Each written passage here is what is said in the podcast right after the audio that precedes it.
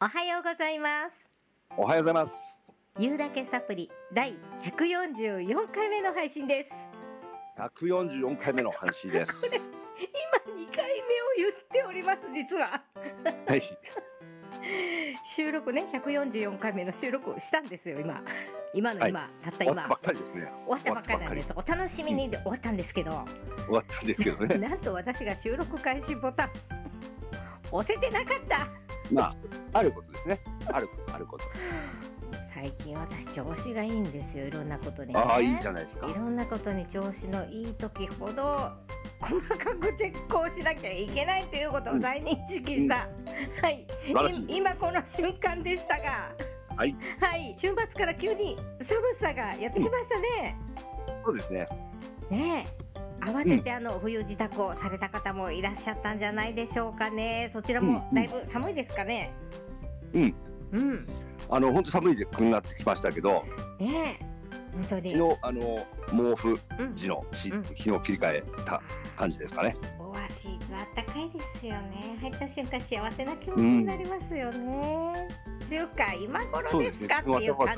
かか感っじ、たです ね。今頃ですかあそうってですか感じうん、もうだいぶ前から出してますよって感じですけど日本はまだ広い上はです毛ね、布かけてない。そうなんだ日本は広いな、うん 突然ですがナットさんクイズですはいはい。 はい、はい寒い時に体の中から温まるのに手っ取り早い方法はどんなことでしょうか 笑っちゃっ ただって一回収録してんだもんこれ、そうですね。うんやっぱいいじゃないですか。はいえっと、じゃあ、同じことを考えますよはい。暖かいものを。ごめんなさいまどあうぞ。はい、はいそれぞれいろいろあると思うんでそれも一つですね、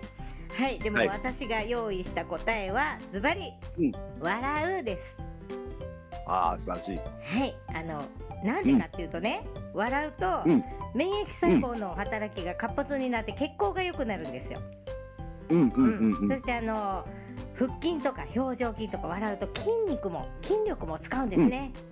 うんうんなので、うんうん自然と体の中も温まりますし心も温まるってわけなんです。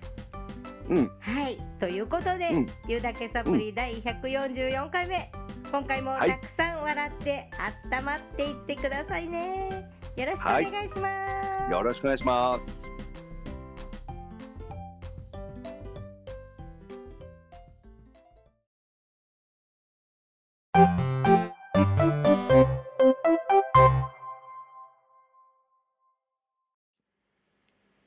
ダットさんはいはい。私のあの地域はですね、どこに行くにも車がないと不便なのでね、うん。大体のところは車で行くことがほとんどであの電車とかバスとか、うん普段それほど利用はしてないんですけどうんうん。私あの先週の土曜日に仙台に行くのにたまたま電車を利用したんですよ。ほうほうほう。うんまあ、車でね、うん好きな音楽聴きながら行くのものんびりしていいんですけど、で車で行くこともあるんですか仙台に。そうですね1時間足らずで行けますので。はいはいはいはい。はい、たまたまでも電車に乗ったんですけど電車の中ってのいろんな人が乗ってるじゃないですか、ドラマありますからね。ねえ、乗ってる人それぞれにあの時本当いろんな世界があるなーって感じたことがあってね、うんうんた。まに電車に乗ってみるのもいいなって思ったなんか私が遭遇した出来事について今回はお話をさせていただきたないんんでかすドラがマがあったんですね。そうですねあのおお面白い。私その日ねうんとうあん。る検定試験を受けに朝からあの仙台に行ってまして、うんで、終わって帰る頃はもう夕方でね暗くなりかけてる頃でした。うんうんうんなのであうんうのん電車の中も結構混んでてね、はいはいまはあ、い座はい。れなくて私も何駅かなずっと立ってたんですね。はい。で普通電車なんであの各駅に止まるんでその度、あのどっか空いてないかなとか見るんですよ。で、はい乗ってきはいたはい人もどっか空いてないかなって見てるわけですよ。うんうんうん。でもまあまだ立ってる人の方が多い感じの中であの一、人のちょっとご高齢かなって感じのね、女性の方がはい乗ってこられたんですね。はいでその方がちょうど私の正面に座ってる多分高校生ぐらいですかね、高校生ぐらいの女の子かな、の前に立ってつり革を持たれたんですよ。うんうん。うん、そしたらその高校生くらいの女の子がなんか自分の前に立たれたね、女性のことをちらちらこう見始めたんですね。はいはいはい。うん、でしばらくこう進んでその女性の方に「あのもしよかったらどうぞ」って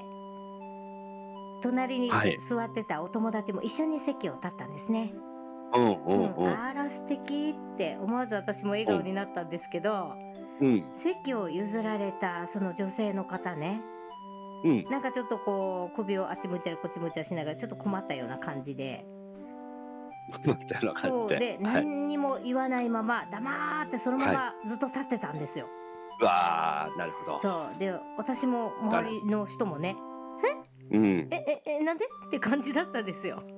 ううんうんうん。ん、だけどまあなんかその空いた席にねその方が座るでもなくかといって周りの誰も座ることができないまま、うんうんしばらくしてその女性がね隣の車両へ消えてったんですね。うん。なるほど。うん席を立ったあの女の子たち私のすぐ横に立っててね、会話が聞こえてきたんですけど、うんあの声かけた女の子がねうんなもう何なんだろうもう最悪って私なんか失礼なことしたのかなって、もうめっちゃなあめっちゃはなあずーって、そう、なるほどね。うん、もう黙って座ってればよかったもういい格好しない方がいいよねって言ったんですよねはい。そうそしたらねお友達が、うん。そんなことないよって私は声かけれなかったよって何々ちゃんすごいなって、もう思わず一緒に立っちゃったよって全然失礼なことなんかしてないし全然恥ずかしくないってって言ったんですよ、うんいやーへーもう私思わずそういった子に拍手を送りたくなっちゃいましたけど、うんうんうん。なんかもう最悪って言ってたねその子の声がねうんなんか嬉しい恥ずかしいって感じだったんだけどうん。いや、いもし、いや、そんな、いや、うん、でも、うん、あり、ありがとうって、 なんか言ったんですよ。はいはいはいはい。もう、さっきのもう、最悪って言ってた時の声とうん全然違うトーンですよ。うん。うん、もう電車の中で私、あの、どんな顔して言ってんのかなって、みんなもなんか変だからさ、まあ、うん表情はうん見なかったですけど、うんまあ、声からして、本当絶対笑顔でしたよ。そうでしょうね。うん、そうでしょうね。そう。もういい話だな、それ。ねえなんかね最悪もう恥ずかしいっていうねマイナスな気持ちから一瞬にしてちょっと反転したっていう感じ、なるほど。うん、そういうことってあるんですよね。なるほど。それがそのお友達の言葉だったんだろうけどうん。そのそれに対してね「ありがとう」って、ちょっと恥ずかしかったけど「ありがとう」って返したその子もとっても素敵だなって思ったしいやー、素晴らしいな、その話。ね多分ねその子これからもこういう場面があってももういい格好しない方がいいよねと思って黙って座ってることもしないだろうなってうん。な想像しちゃいましたけどタトさんねるほど。うん友達に同調しちゃうってことよくあるじゃないですか。あるあるあるある。もう最悪って言ったら「本当だよねなんかそ座あるある座ればいいじゃんね」とかって ねそうなってたらもしかしたらそのご高齢の方をね批判っていうのかな悪く言うような展開になってたかもしれないですよね。そうですね。そうそそうしでたすねらもう2人の心の中も全然違う色になってたかもしれないですよね。いやー、そうだ、そうだ、そうだ。ねえこの友達がやって、この誰も座んなくてポカーンって席が空いちゃったその結果っていうか、うんそれじゃなくってあなたのやったこと自体がすごいことだったんだから、うん恥ずかしくないからって言ったその言葉が、うん。もう最悪はずって言ってるその子のなんか心を一瞬にしてこう前向かしてくれたっていうのか。そうですね。ねえもう達人さんこれいろんなことに通用することだと思いませんかなんかいろんなことに活用できますよねいやー、本当そうだと思う。うんう。んなんか私も経験あるけどなんかあの、もうあの子供のテストがね、うんうん。悪かったとかもう最悪だもうこんな点しか取れなかったっていう時に、うんまあ、うん例えば、ねお母さんが同調してね「そうだね」ってここのミスがなかったらもうちょっといい点取れたかもねとか、うんそうだねもうちょっと勉強すればよかったねとかってなると、うん親も子うもん心の色あんまり良くないですよね。いや本当そうだから僕らもありますよそういう光景がお母さんの一言によってね、うんあの本人はすごくへこんでるのに、うんお母さんの一言によってこう、ああう空気変わったなとかっていう光景よく見ますんね。うんそのポジティブなことは同調いっぱいしてあげればいいと思うんだけどネガティブになってるところに同調すると追い打ちかけちゃうってことあるじゃないですか。そうですねなんかそういうねもう一つ大事なことがあるんだけど、その、うん嬉しいことを言われた時うん照れ隠しっていうのかななんかちょっとうん照れくさくって、いやいやいやそんなことないよとかね言ってしまうことってありませんか、すごいですねって言われた時いやいやそんな大したことないっていやそんなことないってって、いや超言う